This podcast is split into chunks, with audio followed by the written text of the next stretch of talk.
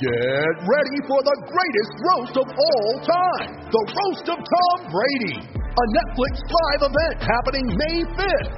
Hosted by Kevin Hart, the seven time world champion gets his cleats held to the fire by famous friends and frenemies on an unforgettable night where everything is fair game. Tune in on May 5th at 5 p.m. Pacific time for the Roast of Tom Brady, live only on Netflix. This podcast episode is brought to you by Coors Light. These days, everything is go, go, go. It's nonstop hustle all the time. Work, friends, family expect you to be on 24 7. Well, sometimes you just need to reach for a Coors Light because it's made to chill. Coors Light is cold lagered, cold filtered, and cold packaged. It's as crisp and refreshing as the Colorado Rockies. It is literally made to chill. Coors Light is the one I choose when I need to unwind. So when you want to hit reset, reach for the beer that's made to chill. Get Coors Light in the new look delivered straight to your door with Drizly or Instacart. Celebrate responsibly. Coors Brewing Company, Golden, Colorado.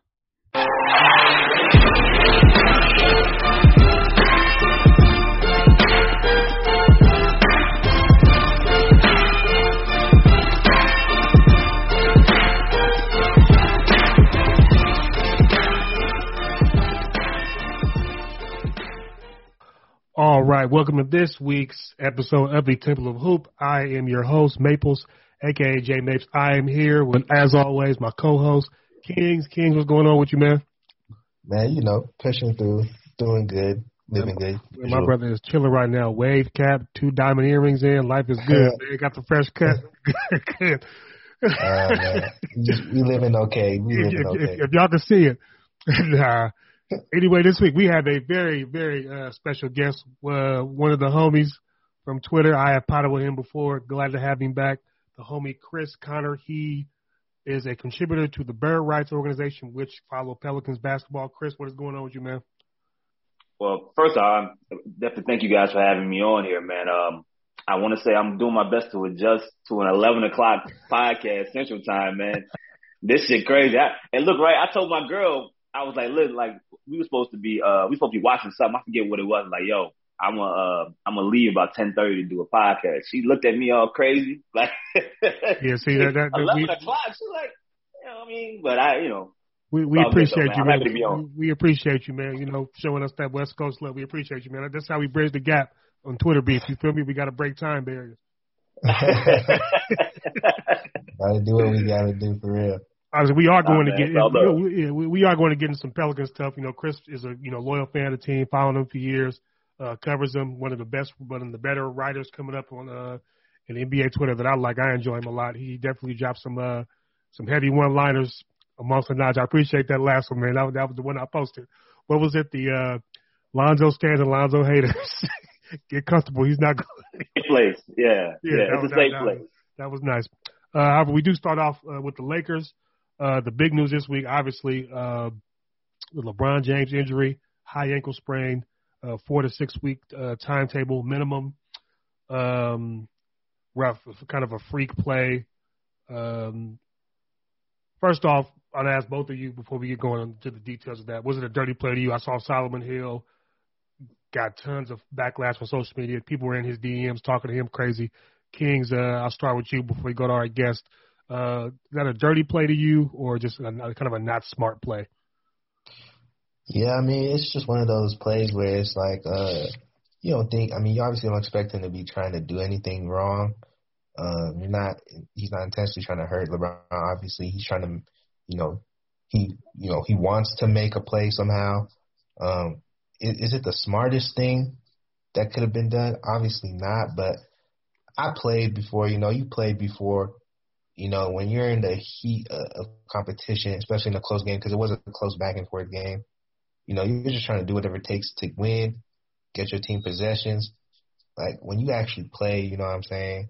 Like it, it's you, you it's just certain things that you're gonna do that is like to outsiders, people looking at the game. It's like, why would you do that? But it's like, when you're in the game, man, it's like you're not thinking that, oh, I'm not gonna go for this ball because uh, this guy might get hurt.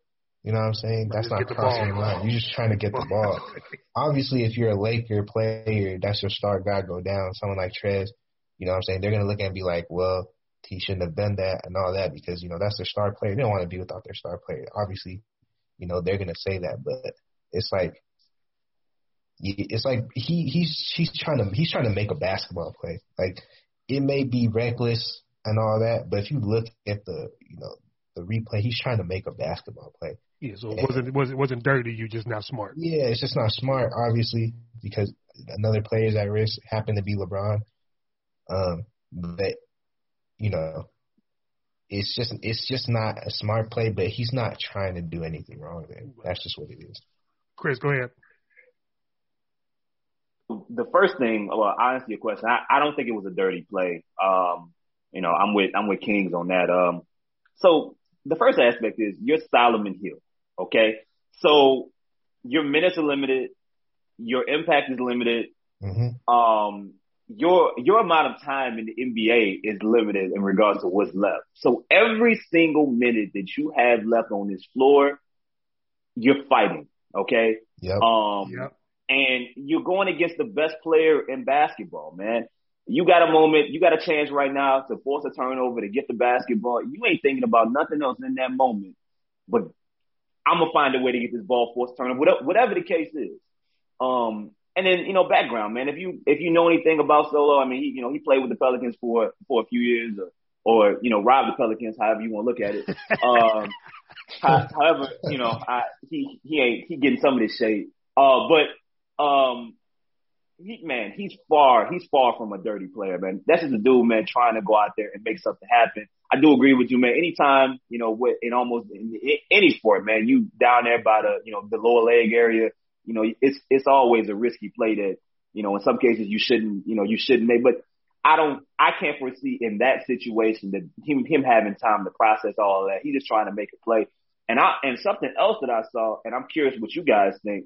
When I watched the replay, I think Caruso actually causes more harm than Solo does mm-hmm. because Oh, Because him Solo- no, no, no, no, no. So, so when Solo, when Solo, um, when the ball is loose and Solo's going for the ball, Caruso runs, runs by both of them and he bumps into Solo. Actually, that ends up bumping into LeBron. And then you see Brian falling down after that. Now I can't see a hundred percent if they ended up bumping into each other, but it looked like from me, Caruso running into the picture may have played a role more than just what it would have been if it was just those two there fighting for the ball. Um, so yeah, I mean, I, I mean, when it's all said and done, though, man, I, it, that's, that's not a dirty play. It's an unfortunate situation, and we hope Brian, you know, uh, heals up fast, man. Yeah, I just I'm, I'm with y'all. Just not Kings especially maybe not the smartest player to look at the replay, looking at the chances he actually had to get the ball once Right. it all the way there. But I, you know, the guy like I said, ended the rope maybe of his NBA career, trying to hang on, trying to show what he still got left in the tank, trying to survive, you know, livelihood. I definitely don't think it's it's it's a dirty play. Um, but yeah, I, I got to probably take a little look at that Caruso thing that you brought up, Chris. But I just, like you said, Oh, yeah, when, yeah. when when bodies get tangled, you know, the lower when balls around the lower leg area, guys are diving. It's always kind of dicey when he gets uh, to that type of situation. Moving on, so this is the Lakers' first game without LeBron or AD. It's obviously against a contending team in the Phoenix Suns. It's obviously a struggle. Uh, they're down by 18 with uh, 37 seconds left. Live update. Uh, it was always going to be rough. This this being the first game, a hot, a scorching hot Phoenix Suns team without you know your two best players and Marcus. Right, it's always going to be tough. But Kings, for them to kind of tread water here, they're they're they're third in the West, I believe. It's a whole cluster of uh of teams in that spot with Utah and Utah leading the way. Phoenix is there, and then you got the Clippers kind of far, kind of not far behind. So, how do they survive, Kings? How do they kind of tread water without without LeBron and AD here for at least for another week or so before AD tries to come back? They're gonna have to. You're gonna have to have the role players play hard every night.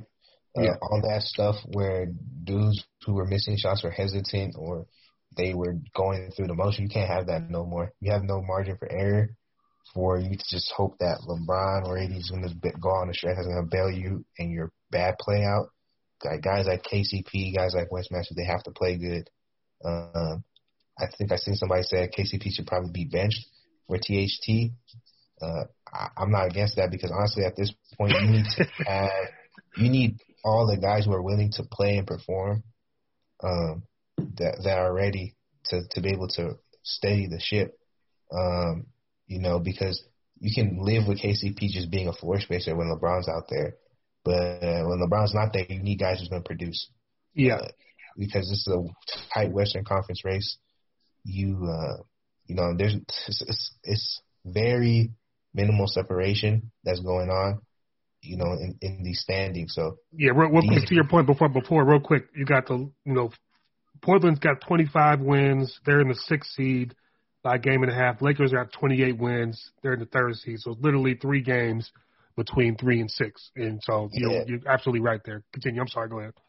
yeah, so it, it's no, it's no time to for for Vogel and for Pelinka to just accept guys just not producing. Like you have to get guys who are going to produce.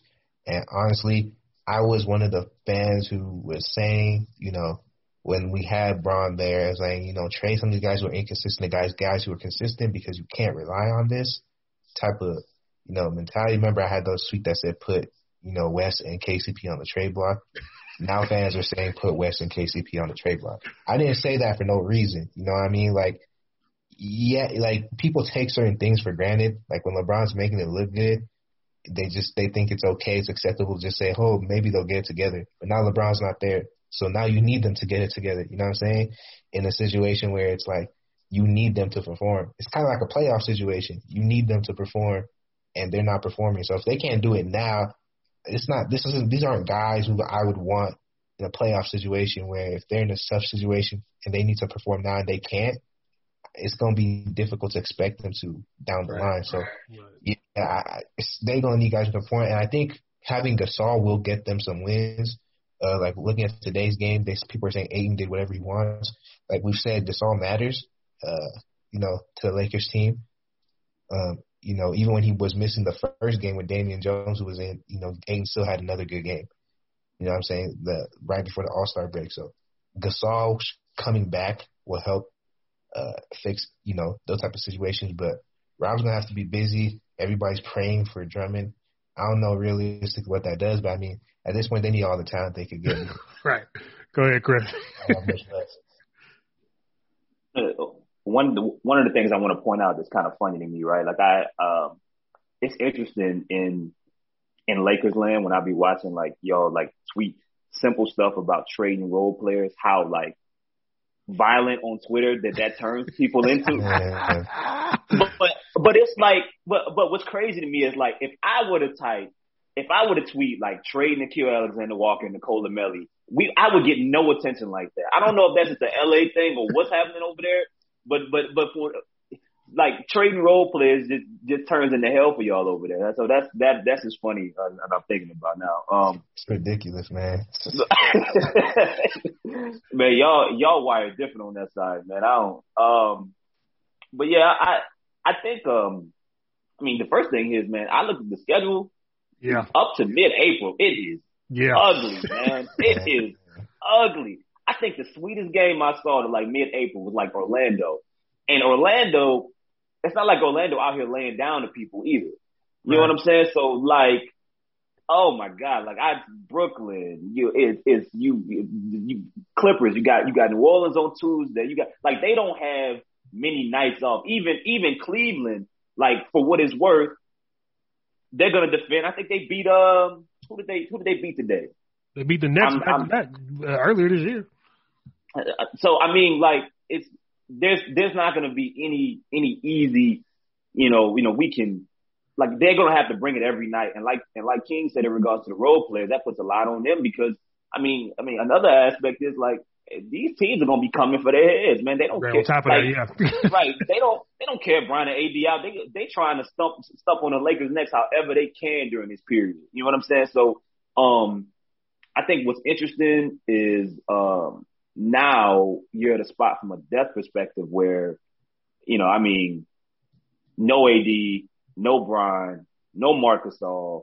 Um, you know, where do you pull like who's the who's the for outside of Trez who is who is six seven? Who's the legitimate big man that you can put out there that's going to give you consistent minutes right now? I know I know Damian Jones was there for a little bit. Yeah, that's the that's a great that's a great question you raised because this made me believe that a roster uh, move was on the way because they actually let Damian Damian Jones go. Yeah, they got two open roster spots. That made me believe that they have something cooking to kind of address that. So, but it's going to be rough in the meantime, like you said, without anybody to kind of plug in there. I didn't even think Cool Cool's plays from center tonight, just just, just in spots. Um, yeah, man, it's it's, it's going to be rough. I, I, I don't know. More so, I put you guys. You're probably going to lean more on you know, uh, uh Kuz obviously, who can score. Uh, Dennis is going to be leaned on heavily to initiate and carry the offense. THT who can create. Like those three guys are gonna have to play a lot more, and Trez probably can probably get the ball a lot more. So, can who's the one that answers the runs, right? Like right. we see, I when I watch when I watch the Laker game, I go to a pier like, okay, they up they up 15, and I'll turn it off. I go do something else. I go do laundry, come back, and the game is tied, or they're down, or I mean, or they're or they're up five, like like the Charlotte game. I I thought multiple times the game like the game was over. Charlotte Charlotte continued to make runs. Brown would end up would end up making a few plays. Kuzma would make a few plays. Well, now when shit gets tough, my question is who's to be the guys for them that consistently answers runs from opposing teams?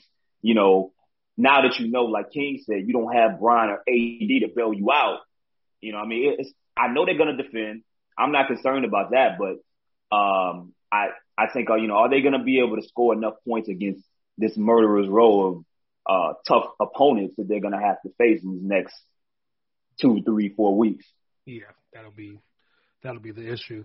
And Kings, you brought it up about trades. Uh, how do you think going to the next phase of this? How do you think this LeBron's injury, possibly being out for a month or more, how do you think this affects the Lakers' activity in you know trade buyout season? You know, more aggressive, less aggressive, uh, take a big swing. What, what what do you think here? They have to be aggressive, bro.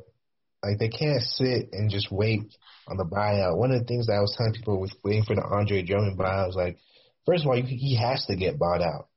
You know what I'm saying? Right. And there's a buyout deadline. I think it's a what's the buyout deadline? The 29th or is, or is this month? It's a, it's a couple weeks. I think it's not it's not too far away. It's this month for sure. Yeah. So it's it's those are some games. You know what I'm saying? It's gonna be games played in the intermediate that he could have helped you know, or somebody having a big there could have helped, that you're going to be t- throwing away just to pray he gets by. And what if he doesn't get by now? You know what I'm saying? That you know what I mean? Like you, you like it's just too much. It was too much. Laker fans were too much focused on trying to do home runs again with like you know trying to get guys who have a big name, who have some type, who have like wonky contracts, and thinking that you could just sign them, you'll be okay, as opposed to you know trying to push for things that you can do in the intermediate that would be you know meaningful upgrades. Like I love West defense. I want him to. I wish he could have got it together. Um, but I mean, if you have if you have the ability to package that for a Wayne Ellington trade, I mean, I don't know why you're waiting. That's you know I mean, like, like they like Pistons just want a second round, bro. Like I don't know what you're waiting on. You know, you could package McKinnie in the second round to get Wayne Ellington. Like, if, if, if that's the case, you could package McKinnie in the second round to get the Wayne Ellington and still keep money to get buyout spots. Like, you know, just margin trades. You know, I think there's people are still thinking, oh, well, what about PT? Man, who cares about PT at this point? You need guys who are gonna pull, who are gonna produce when they play. Like all this hope, like playing guys and hoping that they get it together at some point. That's out the window. It gotta be it gotta be, you know, by production standpoint right now. You know what I mean? Like it gotta be a, if you're producing, you're playing. If you're not, I gotta pull somebody else who's doing it because you don't have a margin of error, man. You, you just don't. You, you just don't. The economy is made up of real people doing real stuff, and it affects everything. Which you obviously know since you're a real person doing real stuff. Marketplace is here to help you get smart about everything beyond the what of the day's business and economic news. We dig into the how and the why with the real people driving our economy. From big tech and interest rates to small businesses and what's happening at the Fed. Marketplace breaks it all down so you don't have to. Listen to Marketplace wherever you get your podcast. We know you. We know you the, the Pelicans guy, Chris. But go ahead, and tap in here. Let us know what you what you think. You know, the Lakers are going to do here. I mean, one thing I'm interested you, you in. cannot say trade for Eric Bledsoe either. man, Eric Bledsoe ain't worth the washing machine now, man. my my okay. Um, man, I you know what what I wonder is does it does it change the the position or the you know the particular need for this period? You know, I mean, if, of course, if you were looking, if the goal was looking towards towards Andre Drummond, I mean, and you know, when the Lakers are healthy, you know, you can just if if possible, you can add the best player available and make it work. But right now, you know, uh, the guy that a guy that you may add that may work once guys are healthy, he may not help, or he may not help as much during this particular period where you know guys are trying to fill in at different spots and different roles. So, um, I mean, I think considering, um, I mean, and we know we know Brian is going to push it and try to be back as early, you know, as early right, as possible. Right, right. He's gonna he he's gonna get the best the best treatment that he can possibly find to make it work. Um, but I mean, I think that they'll probably still take the long, you know, the uh, the long approach, trying to fit players that's going to fit the final picture towards the end. And yeah, I mean, I, I definitely agree that, that that's going to have to um, land them with being with being aggressive. I, you know, I, I guess my question is, who are they going to be able to get? Because if you wait for the buyout, like we said, there's, there's always a chance that that it, that it may not happen. Or Right. if you do end up getting a guy that buyout, they may end up going somewhere else. I mean, that's a rough, that's a rough, uh, a rough gamble of sorts. I think that they need to be aggressive on the on the trading landscape, whether it be a playmaker, whether it be a big man. You know, they're gonna have to find a way to make something work, not just for down the line, but to get through this stress that they're, you know, maybe these two to four weeks that they won't have their best player. Yeah, it's just and for me, the names I had was Wayne Ellington. Obviously, as same as that. I saw the price of just a second round pick, which to me is not expensive at all for what he would bring to the table. Lakers need shooting bad. Um, he's not a horrible defender. Uh, he can be hidden in the Lakers scheme, in my opinion. So I think he'd definitely be a plus. Uh, also, with Brian being out this long, it also made me. It was kind of a long shot, but the name, the Oladipo, if you can kind of make the salaries match, you might. Only thing is, you might have to say bye to Kuz, and he's taking such good steps where he's a bargain contract right now. So that's the only iffy part of it. So I don't, I don't know about what you what do you think about the Oladipo, you know, talks Kings. Uh, remember, I was there saying, you know, I was, you know, we was in the GC talking about Yeah. making it work. Trez, KCP, get Oladipo, and then now you have saved. You know, I mean, you, you create extra money for you know, you know, a buyout big. Um, I'm not sure if you'll have as much now because uh, the fact that you have two spots landing, you just have enough, and I think contract from KCP and Trez just barely enough for Oladipo. So I'm not sure that'll be. I'm. pre- I think you'll be missing one spot. Um, but I, I think I think it's worth exploring. You know, doing the uh, KCP and, and Trez for Dipo and just taking a swing for the fences. Uh, if, if if you can't get, I mean, that's obviously if you can't get what you want to get around the margins. Um, see if you can take a swing for the fences like that because honestly, um, you you gotta try and make the play in, you know, or be in position to make the said play in. Um, the only thing I'll be cautious now is that Trez is really hooping, and uh, Yeah. we we just want every body we can get, and I don't like the idea of trading for Oladipo, who's already a risk, and then not having enough to fill out the rest of the roster.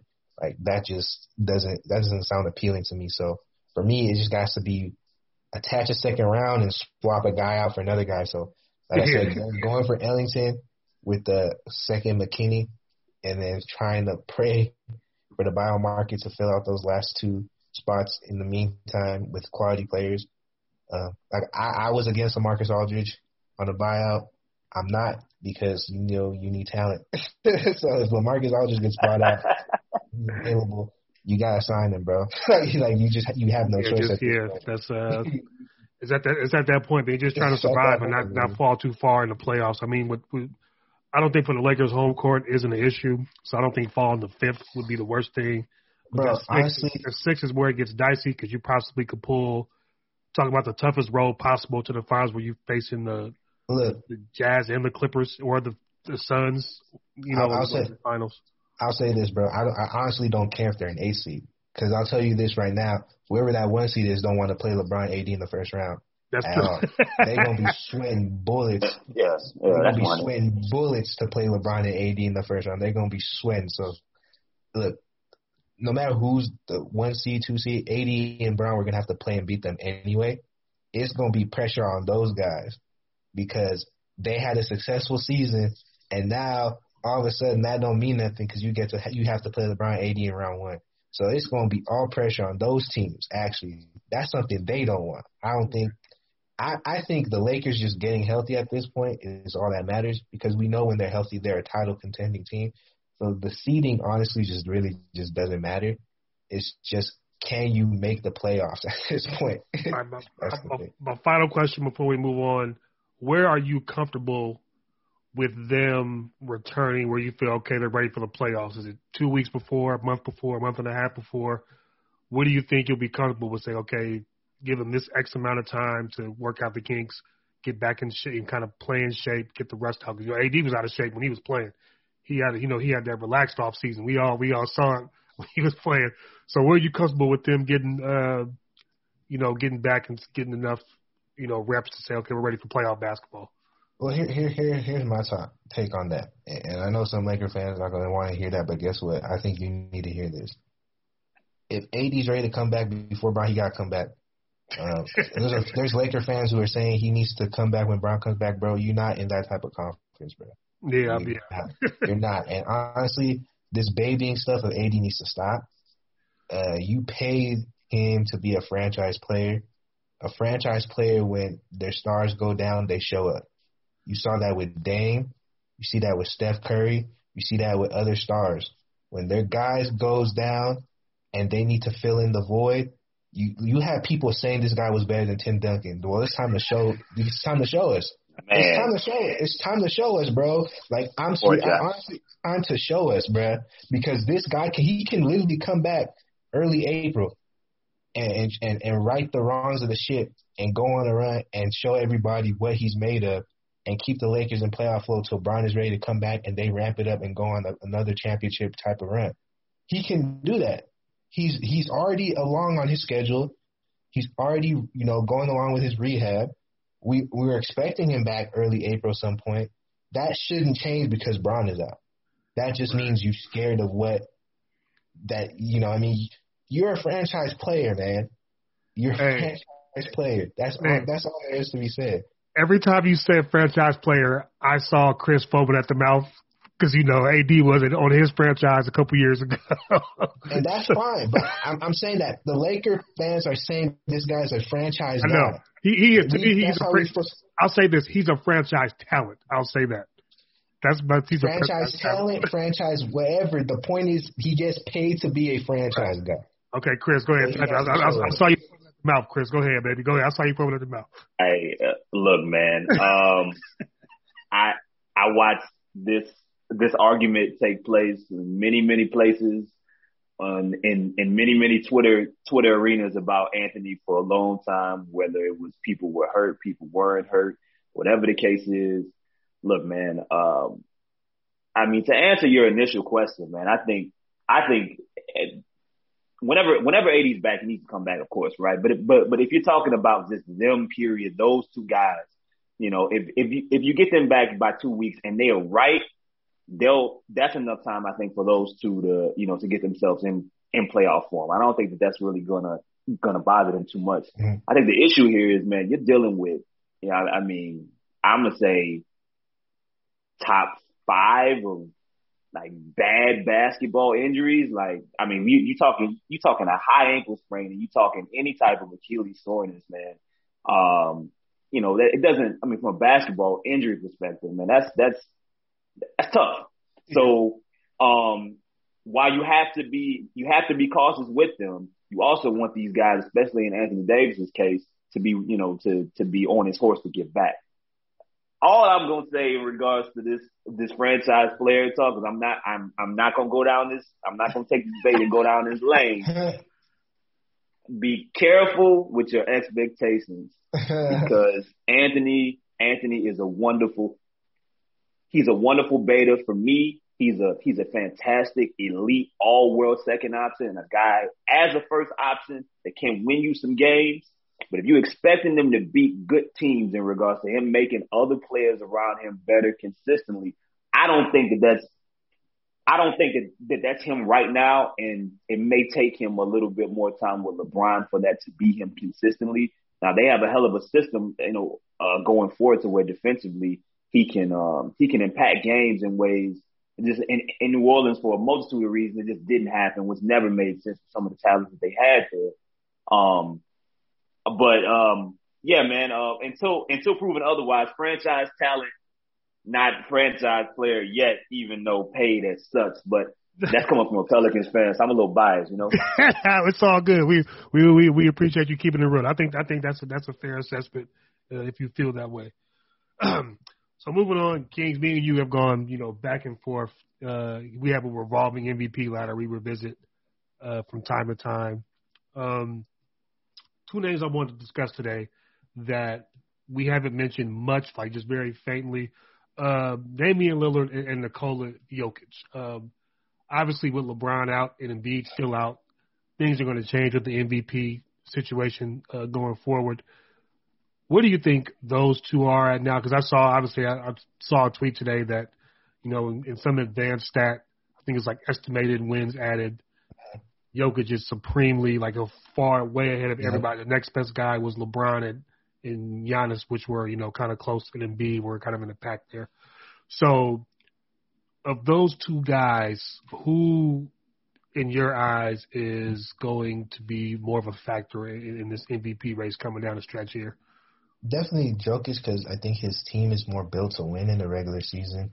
Uh, he's also been a regular season type of guy where he's competed enough to get high, pretty high seeds in the regular season. Uh, he's been a two seed before in this league. He's also been a th- uh, uh, was it three seed two last year, yeah. competing for a two seed against the Clippers. So he he's he's gonna get the seeding. Uh, like I said, his advanced analytics are out of this world because advanced analytics favor you know playmaking, which he's an elite playmaker.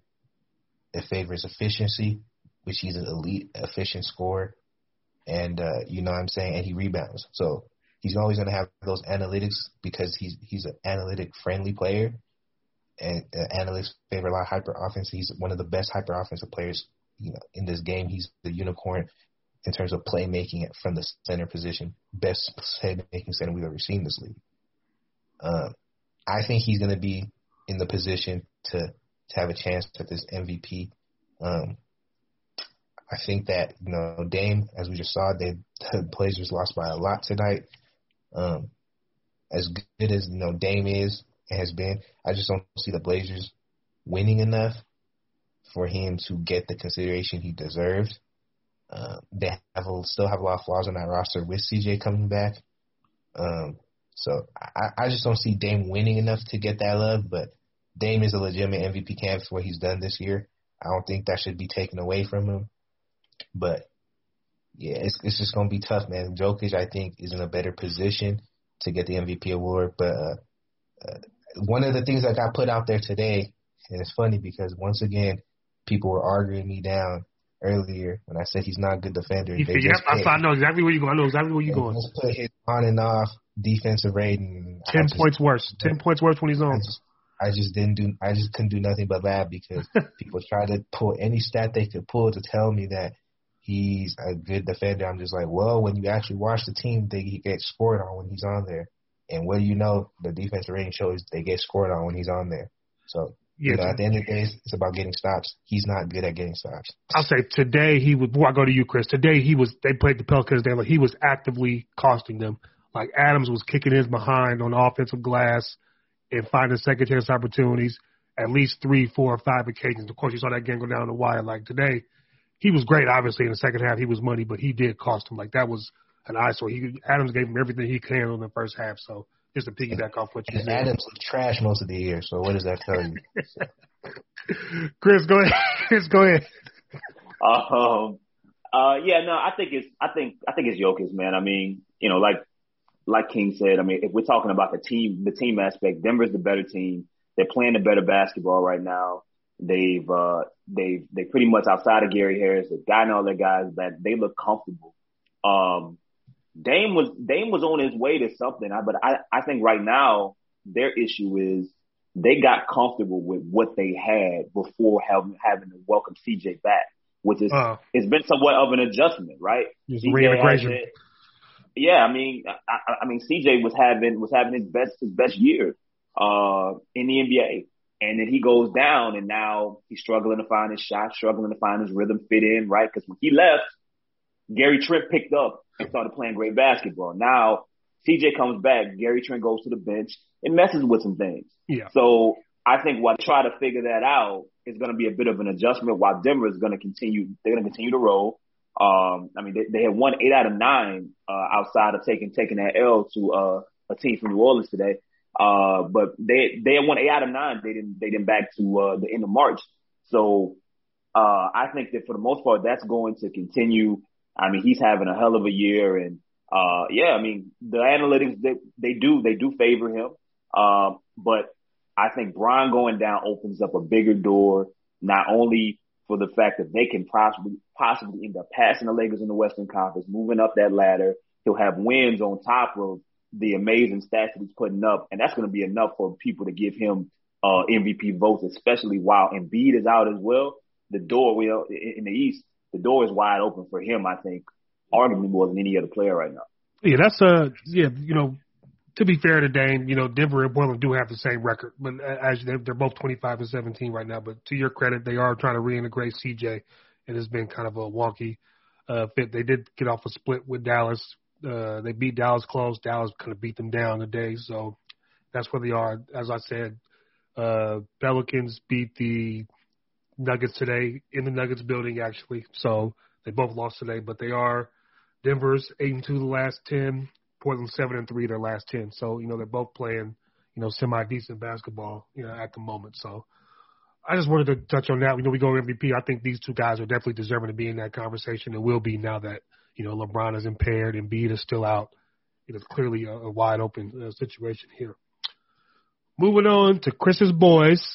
Um, got to do it here. We we we've been kind of we we touched a little bit when uh Kings wasn't here. I had Antonio Daniels on, we talked some Pelicans.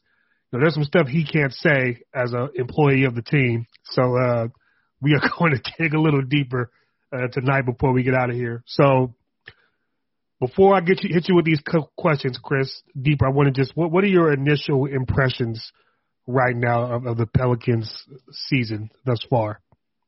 Up to this point, what have what have you what have you liked? What have you not liked? And then we'll go from there the first thing I think I would say that I liked it is the development of of Zion Zion Williamson's game kind of um, you know changing. I won't say out of the blue, but even though it was talked about before the season started, you know, in the beginning of the year, he was still doing a lot of things that he had did before in regards to his actions and, and uh, attacking out of the post. And to go from that to distributing more, being more of a playmaker, to reading the floor in different situations, to attacking from different parts of the floor, bringing the ball up the court more and more as the season progressed. Um, that was beautiful to watch. Um, our guy that, that, that we're going to talk about as, as it goes on, uh, Lonzo Ball. I'm, I'm impressed by after having a little bit of a, of a, of a slow start of, of sorts, especially coming, coming back off of the bubble performance uh, he's turning up and playing and playing fantastic basketball right now. Um, even if it may not be to the liking of um, certain parts of the fan base, uh, it's been. And when we talk about him, we'll go into some of those particulars of uh, describing the, the the play that he's at. But um, and then uh, lastly, you know, I've been I've I've been impressed by Josh Hart's a steady, you know, for me. Um, guys like Kira Lewis has, you know, I mean, it's it's been good to see him. I'm really impressed by Nickeil Alexander Walker's defense, you know, um, and what he's been able to do when he's been out on the floor. I, I want him to continue to be able to use his length, his quickness, and some of the tools he has, no matter if that shot's falling on the other side. But your guy, Brandon Ingram. So your argument for the year has been um, parts how can we expect him to thrive with what's in front of him, mainly from the starting lineup, right? And I think that, that actually points to you should probably we should probably be celebrating him a little bit more outside of the fourth quarter issues, and he kind of clean he cleaned that stuff up a little bit up, you know, today, right? He can't make up all of it, but um, for him to pretty much be duplicating what he did last year, and is sharing as much time as he is with floor spaces that has Eric Bledsoe in a corner, Steven Adams in the paint, and wherever Zion is, it's enough space between him and the defender because they're going to allow the best finisher in basketball to shoot if he wants to, even right, if he won't. Right. Which leaves four, which leaves three to four guys, sometimes five guys staring at BI at the, at, at the top of the key. I think for him to be able to maintain or keep somewhere close to the efficiency that he put together last year would, would have put him in a, you know, a small group of players is actually pretty impressive as well. Um, regardless of the things I don't like, I mean, we talk about Eric Bledsoe, right? I, I, I'm just, I, I'm not going to mention anything else but Eric Bledsoe. The defense and, and all that other shit is, is, you know, is here and we can, we can talk about that some other time. Eric Bledsoe was on this goddamn itinerary and I can say the things that Antonio Davis cannot say. Okay. Eric Bledsoe is terrible right now and he does not want to be there, pun intended. Yeah, it's just the, the, the last seven games, you know, six points a game, 35% shooting, 25% from three, and 44% from the free throw line. It's just, it's just not NBA level basketball. What is that? Like they don't, bro. I watched late, late in the game when Bi when Bi had the basketball, and Eric Bledsoe was in the corner. They had it was multiple possessions where Bledsoe got the ball, and the defender looked at him and took steps back. Bledsoe either dribbled or pump fake, but he knew he wasn't going to do anything with the with the basketball, and all it did was reset back out for Bi.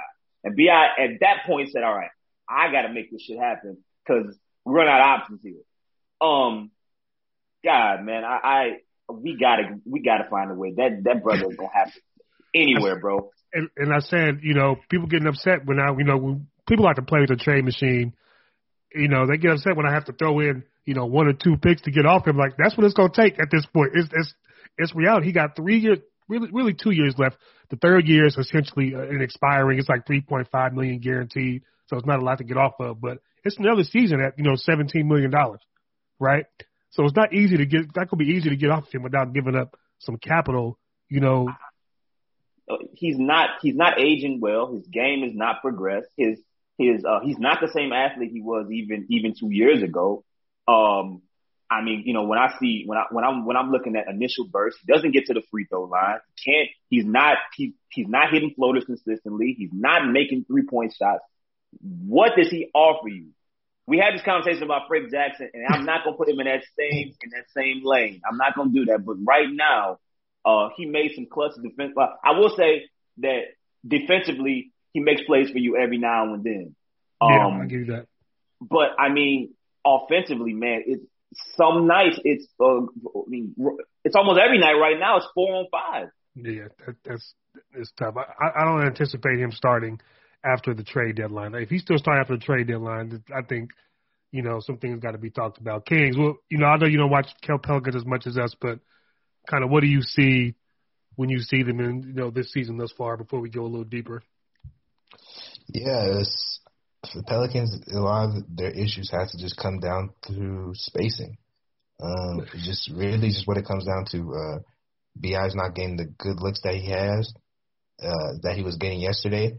I mean, not yesterday, um, last year with um, uh, you know, with Coach uh, Gentry, who had a spaced out offense, uh, very fa- heavily favored Bi's growth and development. Um, and it's also affecting Zion. They're just having to work extra hard offensively to Yeah. score, and you can you can see that's heavily affecting their defensive capabilities because Hmm. they know they're needed to score. When you know you have to score for your team, that always going to affect your ability to play defense. I've watched Brandon Ingram when he was young. That boy can defend. There's no doubt in my mind he can defend. But having came to the Pelicans, having asked to develop in a way where he has to prioritize scoring and know he has to score for his team, it's a heavily affected his defense. And he's not getting coached up properly defensively because of the fact that he's knows he has to take on such an offensive burden, not just scoring but also playmaking now.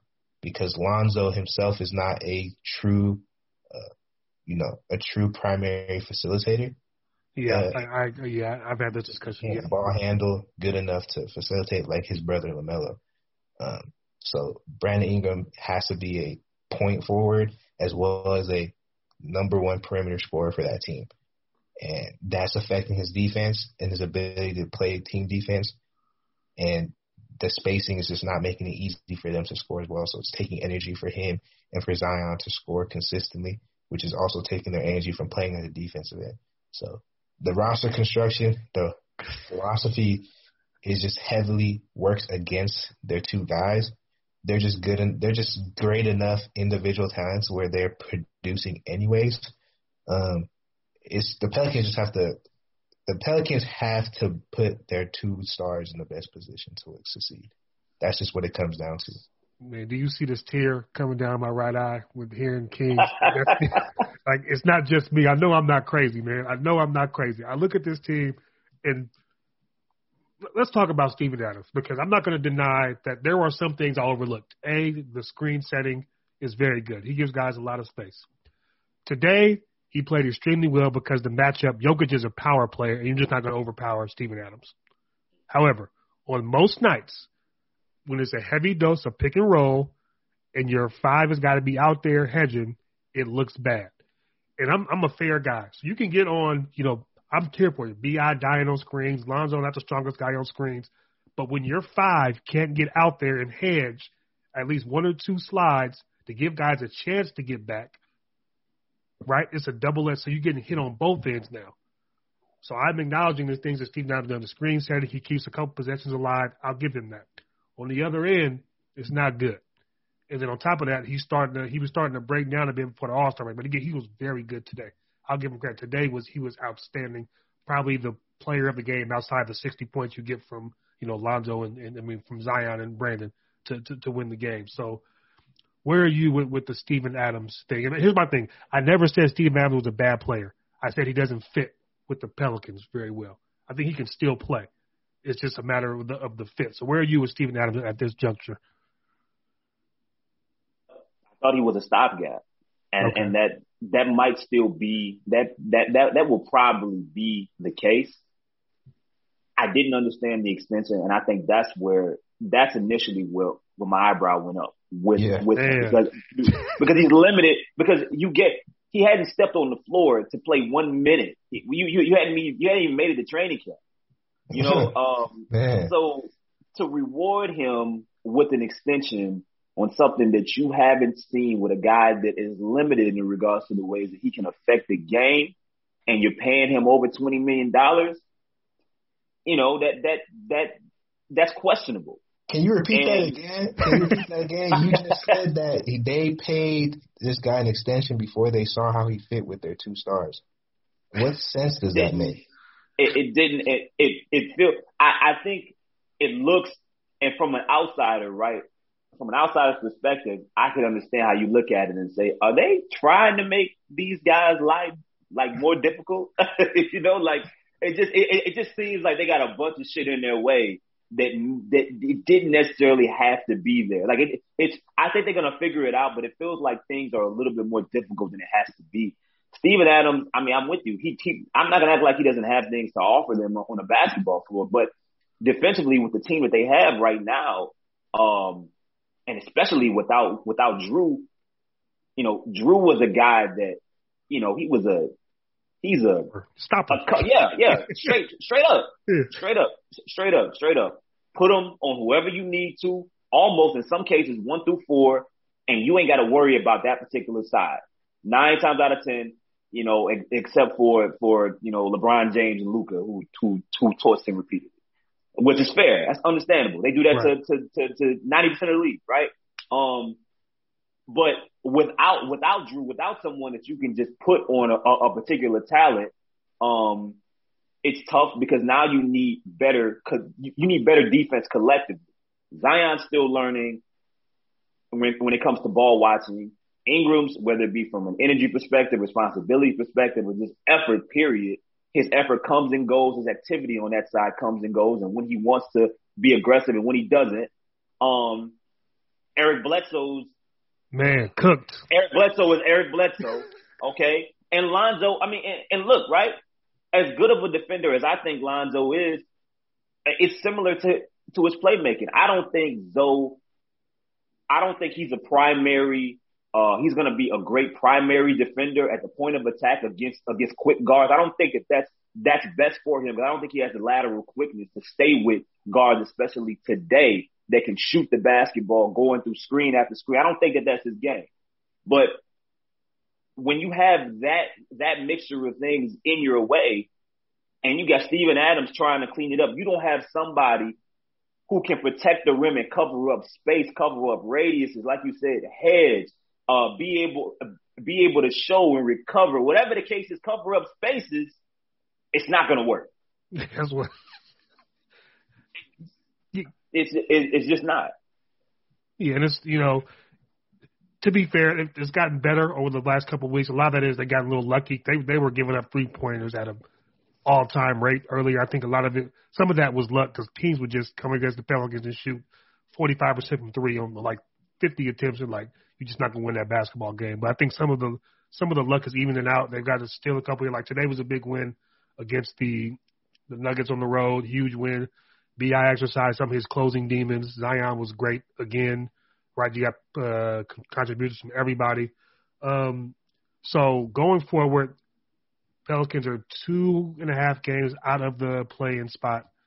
Uh, Memphis has a hell of a schedule in the next month they're also, you know, about four games out from being in, you know, let's, you know, let's be, you know, Wade for Cade territory, right? Um, so where do you, what, what do you want them to do? You push for that playoff spot, get your young guys some experience, or you take a chance and throw yourself in the hat for a, possibly a generational talent? Where are you? I think you gotta you gotta go for it, man. You gotta go. You gotta you gotta try to get these guys and, and uh, get your two all stars in games in which you expect them to be in for the next five, ten years, however many, however long, however many years that you know that they're together. You're two all stars, and hopefully, uh, you know, you know the third, the third wheel of that.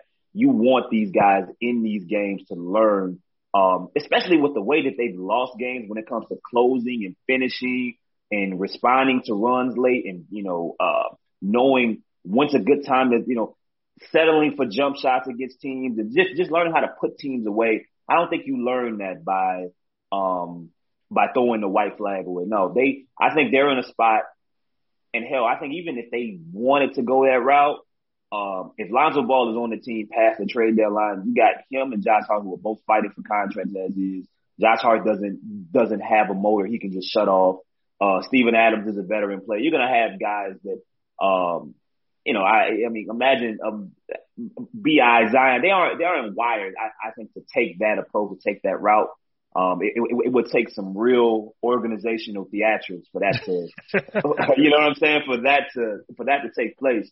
Um, I think you go for it. Hopefully, they're figuring some things out, and if they're if by if God is if man if there is a God, somehow, somewhere, Eric Bledsoe will be off this team before the deadline, and maybe, maybe from then, maybe from then, you know, things are able to uh to continue to get better and improve because you can't tell me those guys in the locker room are happy to see him when he walks into the gym. I just don't believe it. There's no way you're smiling when you see five walking into that building, bro. There's no way.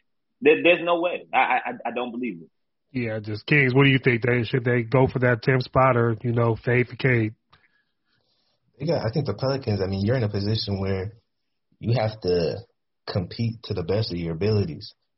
You can't tank, man. That's not what you built the team around. You gotta develop Bi and Zion for the money situation, which is the playoffs. That's what you. That's what you got to do. So you gotta wait. You know, you got you gotta just let them play it out and let them compete at the highest level and do what you can to make to allow them to do that. Tanking for picks, man. iffy. it's iffy, bro. Like it's too much. You have to wait. Then you have to wait on young guys' development when you have guys who are further along down the line. Just things of that nature is just you can't do that. You know what I mean? You gotta go. You gotta go all in. You gotta let these guys play. You gotta let these guys get their playoff lumps in. You gotta let these guys show if they're able to carry a team or not. You know what I'm saying? So you got you got to put them in the best situation to succeed for real. Yeah, I'm, I'm in agreement with that. You got to let. Uh, there's something to be said about building a culture, and you don't want to make guys perennial losers. You know what I'm saying? Like that that that sticks with guys, and they get not comfortable with it, but they just it becomes the norm for them. You know, so I think mm-hmm. you got to go for it and let them know that that you're trying to do something, especially with Zion. Obviously, the Pelicans will have control through his next contract with restricted, you know, free agency. So you know, that won't be a worry coming down the line. But you also want to be building something just for just for the future. Um, speaking of that, there's been a divide in the Pelicans fan base. Uh, we don't know what the front office is thinking. We know they're listening. We don't know how active they are. The, the Lonzo Ball situation. Here's both sides of it. I'll let you guys go after this. So on one end, uh, you see the seamless fit with, with Zion and Bi. They both love him. They go to bat for him every chance they get. You see the improvement, you know, 14, 6, and 5 a game this year, 39% from three on extremely high volume. Absolutely one of the best shooters in the NBA the last couple of years when you factor in the volume and, and what he's doing. That's going to obviously be very good with Zion. Very good, you know, roaming defender off the ball, playing passing lanes, understanding, you know, help side, uh, stuff like that. Um, getting better at pick and roll. Pick and roll, the, the percentile is extremely high, just the volume isn't there. I don't want Kings to get on me. You know, he's big, he's big on volume. Uh, so, but the per, per pick and roll percentile is actually extremely high as far as you know PPP. Just need more volume. Um, the other side of it is he is a role player.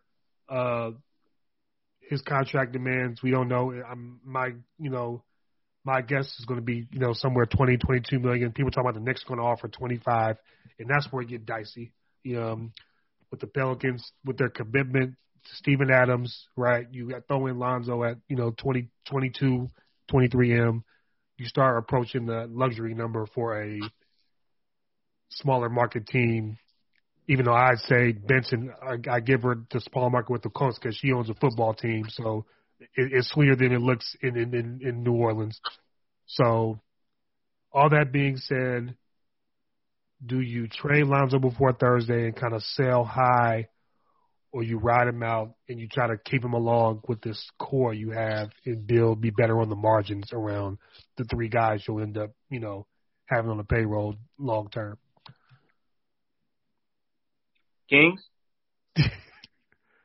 Because I, I, I mean, I, so I, I mean, listen, me, me, me, and you have, have talked about Zoe for hmm you know, a minute now. And I, I, I think that, um, I, I think for a while I was at a spot to where I needed to see more consistency, more, m- more improvement, uh, to where I was comfortable giving over $20 million a year. Right. Then not only did his players collectively decide we are all going to one way or another show our support for him. Um, what and, and and this is this is what a franchise that has that has superstar exit demons, right? You know what I'm saying? So I think that um, it plays a that plays a role into the fact that you don't want to piss off your number one and number two guy. Um, Lonzo, there's nobody on that in that locker room on that team from day one that's really had a better on court connection with Zion. Right. Than I mean, it just it was natural. It just um I think that I I have a number maybe somewhere that I like if if they if the Knicks come out with 25 and that's tough and I, I can't tell you I can't tell you if I would or wouldn't or wouldn't go for it man but I'll say this I don't I don't think you trade him man I mean I sent you a list the other day, and Kings, I don't know if you had if you had access to it, man. But it, there are my issue is that I people believe that what he's doing right now, if you're just talking points, points assists, rebounds, shooting percentage, people believe that what he's doing right now is easily replaceable at eighteen million dollars, or maybe maybe less. They believe you can pay less to get what Lonzo's bringing you right now.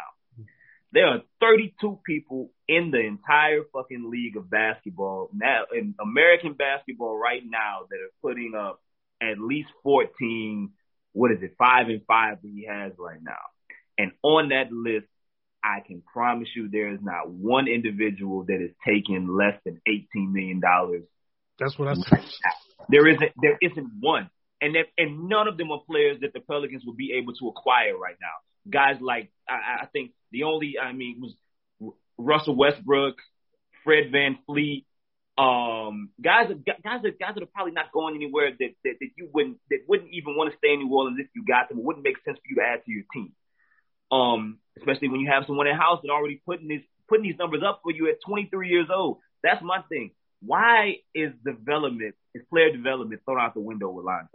Man. Like why, why is he, why is he incapable of improving what he's already doing? If if Lonzo, if Josh Hart was doing what Lonzo Ball is doing right now, we would not be questioning this right now, bro. if his name was Bonzo Law, it would be completely different. We would not be questioning the money. But I think it's so many other things around Zoe that really has nothing to do with him outside of his demeanor. Maybe people feel he's too nonchalant on the floor. He doesn't have passion. Whatever the case it is, to where they're turned off and ignoring what he's doing on the floor and picking apart his game when bro he's 23. He ain't bro the most games he's played in an NBA season is 65. He's been hurt, Yeah. battling an injury damn near every year. He's not. He's. I don't. I. I think we have changed what he is. Okay. I don't think he's a. You know, he's not going to be your your traditional. You're not. He's not going to be a high usage point guard. I don't think that's him. It's not his game. He don't have a handle for it. He doesn't have. I don't think the the aggressiveness for it. The mid range isn't there 100. percent He's not manipulating pick and rolls. He doesn't have it yet to be that guy. But if we're talking about fit with this team in that market where you're not attracting free agents, I don't care what anyone says. The Spurs weren't even weren't even able to, to um collect big time free agents. I think I, I think their last one was what LaMarcus Aldridge at 30. You know, I mean at the time may or may not have been a big thing. Um, And he was from Texas. That was the thing. He was from Texas. he was from Texas, and by that time, the Spurs had built a fucking dynasty. Yeah. So you think the Pelicans, because they have Zion and Bi people coming down to New Orleans, that ain't the case with their families, bro. It's not happening. It's just it's just not gonna happen overnight. You can trade for them, they're not walking there. So letting him walk while ignoring what he's doing on the floor and thinking that he can't get better, he's not going to improve. When he's shown you every year he's been in New, both years he's been in New Orleans, he's gotten better, he's improved, he's working on something. I, I just I don't get letting him walk, and I don't get the trading him for the shit people are putting on the screen. Cam Reddish, Man, I saw man, I saw the ringer the ringer trades that they said you know Kevin O'Connor is is he's decent for. So he said the Bulls offered Thomas Satoransky in a second round pick, which you know, don't know. what the fuck is that? and then uh What is that? And then And uh this should be good trades, bro. Like. Ken- and then Cam Reddish was a part of a deal, deal centered around Cam Reddish. I was like, nah, you DeAndre Jordan, okay, you you you stay on the phone a little longer and see see what's see what's popping. But Cam Reddish, no. Anyway, um DeAndre Hunter fits. I can Yeah. listen to that. We have that conversation. That's funny because that's who Griff traded that pick from. He traded out of DeAndre Hunter to get somebody. You could have had DeAndre, DeAndre Hunter or Cam Reddish. Right. That was Either the yeah. that's neither here nor there. yeah. So Kings, where, where are you with, with Lonzo as far as the, the next contract in the in New Orleans chair? You looking at a trade here or extending at a, at a, at a you know number that works for both parties? Where are you with that? Yeah, you know, for me, uh, you just got paid market value. I mean, it's not it's not something you have control over in terms of how much he should take. Um, it's kind of like one of those things where Laker fans were like, "Well, we don't want to give Dennis twenty million a year." Well, if the market for Kelly Oubre is twenty million a year, you just have to pay the dude. Game 20 is the million. game, bro. Right. The- it's, game is it's the game. nothing you can. There's nothing you can do about that. It's like fans don't understand market dynamics and cap space. Like they forget that's part of the game. Like there's a reason why teams have to be in cap hell to compete because it's like competing isn't cheap. And there's a reason why owners, you know, not every owner wants to compete because not every owner wants to spend money. It's not cheap to put a good roster out So when you do want to spend money, you can't be doing stuff like giving Steven Adams twenty million. Not because now you you're in a bad bind to pay Lonzo because you pay Steven Adams when you could have got a vet min big to probably do the same type of impact that Steven Adams is doing. So if you're gonna spend money, you gotta spend it the right way, and you gotta keep the talented players that is hard to duplicate. You know, as limited as Lonzo is as a playmaker, it's hard to find the defense off uh, second, secondary playmaking and three point shooting that he provides at the level he does. So uh, you talking about 40, 39, 40 percent. Like it's, it's, he takes eight a game. Like that's that's not like a blip. That's high that's volume, forty percent. That's high volume three point shooting with good to with great no with great secondary playmaking yeah. and with you know good to great defense. Uh, you have to keep on your roster by any means. Uh, I just would not go grocery shopping with David Griffin. I just wouldn't. Yeah, it's not. I just wouldn't fucking yeah. So, you know, Pre- Preston's not. Preston is like ready to fire Griff now. You know, I talked to Preston. Preston is out on Griff. Other guys are like are like wait and see. I'm I'm I'm damn near out because I, I said like I'm not a I'm not a I am I am an told you so guy. I'm trying to change that. I'm not a I told you so guy. But before the season, I said Bledsoe, ugh, Adams, ugh, and then down the line, people got upset. No, no, they're gonna be so tough on the inside. I'm like, bro, it's a skill game now. It's not about bruising no more. It's, it's a skill game. Uh, nah, nah. You know what's funny? You remember? You remember when people was pulling up was pulling up Eric Bledsoe's per thirty sixes and putting right. up to Jrue Holiday? Right. And I was still that, like, no, stop. you understand? I watched. I know Kings is big. Kings? Did you see Giannis in the playoffs having to depend on him to do something? That's when mm-hmm. I was like, nah, because you're gonna put Zion in that same position. I saw what I needed to see. Like, and then I tweet this about five times this season. I cannot tell he's been in the league ten years with some of the decisions he makes. Like that's not ten year vet stuff that you are doing out there. I can have Nikhil come in and make those decisions and kind of like learn from them instead of having you out there in year ten doing the same thing. So, like I said, man, it, I, I, I'm not. Yeah. I, I'm not. I'm not 100 percent out necessarily on Griff because I do respect some of the things that he's done, man. Like, like he's he knew when he joined when he joined the the organization he was a part of a, a, a situation where they were trying to change everything, marketing, identity. They're they're going from one superstar talent to a you know to a generational talent. But I mean, but I guess they didn't even know that uh, when they when they hired Griff. Um, like the organization was going through a complete remake, a new you know a new medical center team. Like they were they were changing everything that they could for the Pelicans to be respected as a basketball organization and that probably played into the type of that, you know, the wrestling shit he be coming out talking. Cause Griff, man, listen, bro, Griff, Griff be talking that shit, man. And, and, and Abdul, I was like, when, uh, just it's back to back, like, you know, the Jrue Holiday MVP thing before, I was like, all right, okay. And then the next year, the Steven Adams, you know, we coming to beat people ass. It's just like, all right, man, it's just, it's, it's, like it's so frustrating watching that 1996. Like they they're the only team in the NBA who plays like this, by the way, who put two non-shooting bigs on the floor. The only team in the NBA. There's 29 other teams who keep four guys who will shoot on the floor at all times. They're the only team who does it. There's a reason nobody plays that way. Do that. Even if you do that, you can't have Eric Bledsoe in That's what I'm saying. So on top of right, so it's like it's it's it's a lot. They got to change for them to still be in the playoff hunt. Because I had them tenth because of the roster construction. Me and Kings the preseason, he he had them not in it. I had them tenth, so they were a fringe for me anyway to get into the playoffs. So last thing before before maybe the last thing, uh, we touched on, on on Bi what he has to do going forward. Um, let's talk Stan. Where I am with Stan is is I, like he's got a kind of a pass for me this year because there's no practice with the COVID protocols in the quince season. They got no practice time. Sixth youngest team in basketball, um, right? And just a bunch of parts that you know Bledsoe's trying to be showcased for traded. Steven Adams a stopgap. So where you would stand Because I'm kind of giving him a pass for this year, even though it's a lot of stuff. I'm like mm, mainly defensively, but where you would stand right now? I, I mean, look, and you know, like just like just like it's not you know, I'm not consistent. I'm not putting everything on Griff's shoulders because I know Trajan Langdon uh, is the actual general manager. Okay, we we have to we have to clarify that. Not okay.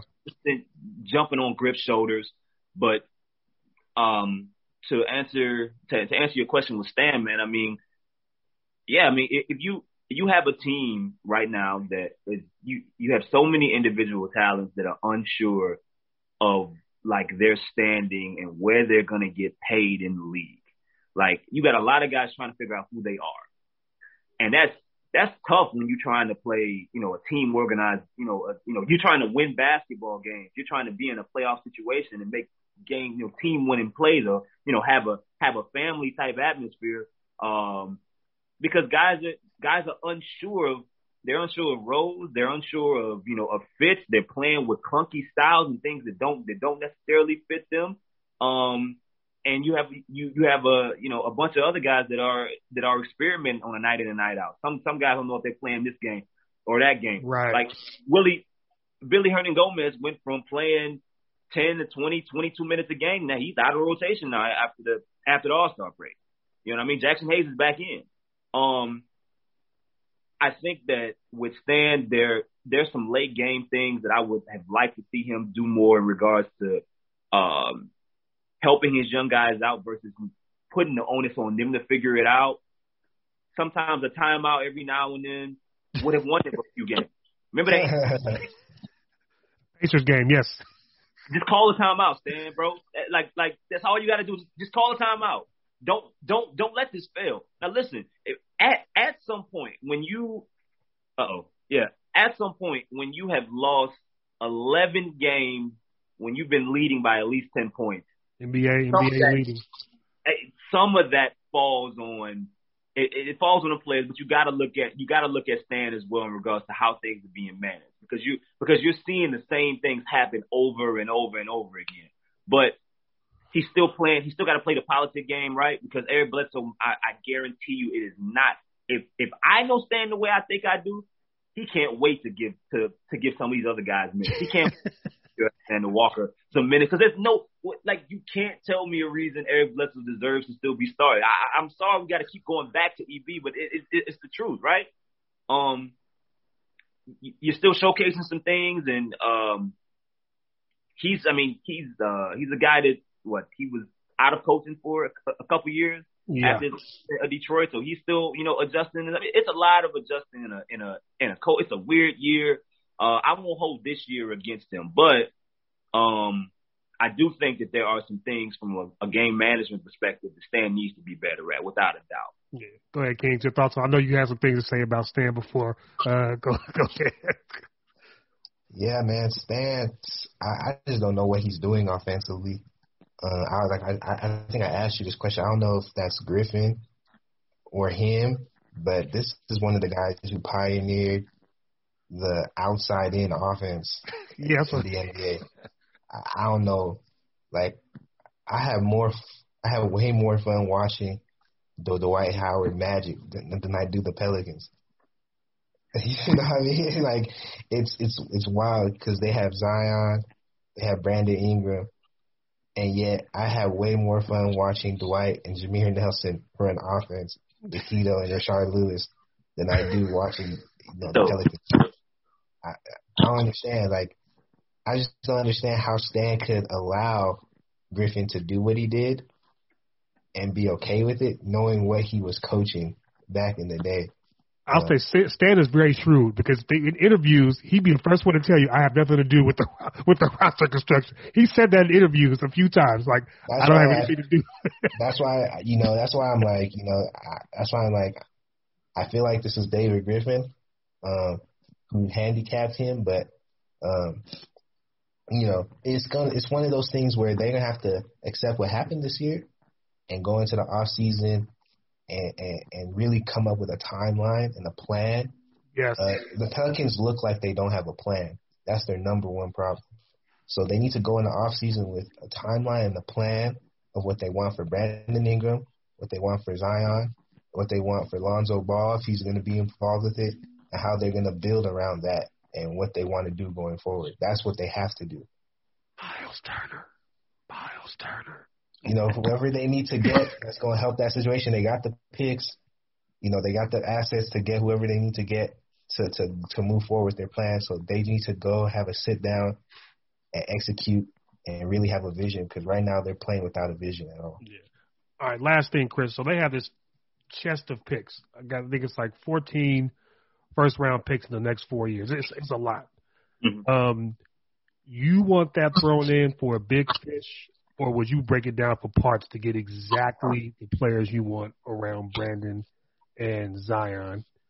Like, how would you approach that? Because I don't see the, the only big fish I could potentially see asking out. You know, KAT. He's he gave the that old "I want to win here" speech, so we see what's going on in Minnesota. No offense, because that's King's number one team right now. yeah. But we see what's going on in Minnesota. Um, Bradley Beal's committed, right? Um, a couple other guys are committed. Le- LaVine seems like Chicago's not looking to trade him anytime soon. So you hold on to that treasure chest and possibly end up like Boston with Danny Ainge, uh, holding on to everything with nothing to show for it, or do you kind of break that down? Okay, we need a shooter here. Here, take this pick and it's expiring. Give us the shooter. Defender here. Give us that for this wing. How do you do that? How do you think you go? Well, the interesting part is, especially if they pay if they pay Lonzo, as long as they're still on the books for Bledsoe's contract and Steven Adams, they can't they can't sign anybody. They're not gonna they're not gonna be signing anybody past the mid level. So the options that you're gonna have to build through there are gonna be limited. And I think you know they need you know their roster that I think needs a three four extra guys that do certain things in which you're gonna have to use these these picks versus because one guy like even if you add Karl Karl Anthony Towns to the you know to the team he doesn't I you know he moves the he he moves the needle but you still have other things that I I think the team needs um and I you know they have other guys that they still haven't figured out yet so personally speaking considering watching some of the heavy lifting that Zion and Brandon, you know, has done and how Lonzo fits, if he is indeed a part of the future. Um, and some of the other pieces that I think will be interesting to watch going forward, like Nickeil Alexander Walker, I think you can see the type of players that this team needs going forward, and you're going to need multiple of them. I would spread out some of those some of those picks versus going for one fist because um, I think I think me and you differ on on uh, Bradley Beal. I, I, I- just don't I I don't um I don't think the team needs more scoring. As great of a player as as as Beal is, I think if you empty that chest and you don't have certain players to go around, I mean at, at that point those three that can help from a defensive standpoint, it's not going to affect them as much as well as I think it should. Um, so yeah, man. I mean, I think from a they need another wing that can defend. They need a three to four guy. Uh, you know, a six eight rangy. They need more athleticism. Um, I think they could use another. They can definitely use a new. Well, I I think it's unfair. I won't say a new center, but they need they need a change of taste. They need something different from what Steven Adams give you. Just overall flexibility. They got to be able to throw different shit at teams. And right now they can't. Um, and I mean I don't know what's gonna happen with with Josh Hart, but um, if Josh Hart does does end up walking, I think if you pay Zoe, he will. Um, you're gonna have to find a way to replace that production as well. 'cause Josh Hart- Yeah. yeah. So um, I think for them, when it's all said and done, to to to make to to find a way to to get all the parts that they're gonna need to make up for the I guess the flaws that their superstars have right now, and some of the the holes that they've dug themselves in with some of these contracts, you're gonna have to use the trade assets to get them. King, go for the big fish or break it down for pieces. Yeah, man. So the big fish, like I said, with all this Pelican talk, man, they need to re-sign Lonzo. I think priority one, need to re-sign Lonzo. They need to have Lonzo, Brandon Ingram, Zion be their core, and I think they need to build around those guys and and ship anyone else out that doesn't fit those three and they need to commit to those three and develop them, get playoff runs in, go through the battles, and, and you know hopefully at some point you'll know what you need to get to a title uh, and build a title contending team. that's what they have to do. Uh, they have they got their generational, you know, hopefully young star in Zion. They got his all-star talent co-host, and they got a talented number three who can play make and facilitate and play defense and make it easier for them. So they just have to go all in at this point, um, and really build around them and trust that they'll develop into what they need them to be. Yeah, man, they just people got upset. Like I'm, I'm not a I'm not a native you know New Orleans fan, so this came off kind of kind of you know harsh for me. But I was like, you guys had Anthony Davis for seven years and still couldn't get a free agent that really moves the needle. Like you have to understand your market and where you are. I understand that guys aren't just hey, I'm going to New Orleans to play basketball. It's not. It doesn't happen that way. Like no, that's no disrespect. I just don't understand market. You know what I'm saying? Like in seven years, who did you get to come play? Like we got Anthony Davis. Who who you get to come? You got you you got Solomon Hill. Oh, exactly. You got you got Solomon Hill. You got E'Twaun Moore. Man, Tyreke Evans. Um, I'm running. I, I, and then I mean they resigned Omer Asik. That didn't work. They resigned. Uh, but yeah, it didn't. I mean, continue. That's what I'm saying, man. So I just want to tap in. Like, you keep keep your good players in a small market, man. But anyway, first of all, appreciate Chris hanging out. It's late out there in Central Time. We appreciate you, man. Follow Chris on Twitter, Impatient Bull. Uh, follow, of course, Kings. It's Kings, bruh. Myself, JJ Maples, 55 underscore. MST. Hit follow, subscribe on the pod for us. Give us feedback. We uh, appreciate going back and forth with you guys on it. Uh, appreciate all the love. We appreciate you guys. 100, man. Thank you for tapping yes, in. Sir. We'll be here next week breaking down whatever happens in this trade deadline, baby. Trade deadline Thursday. Let's get it.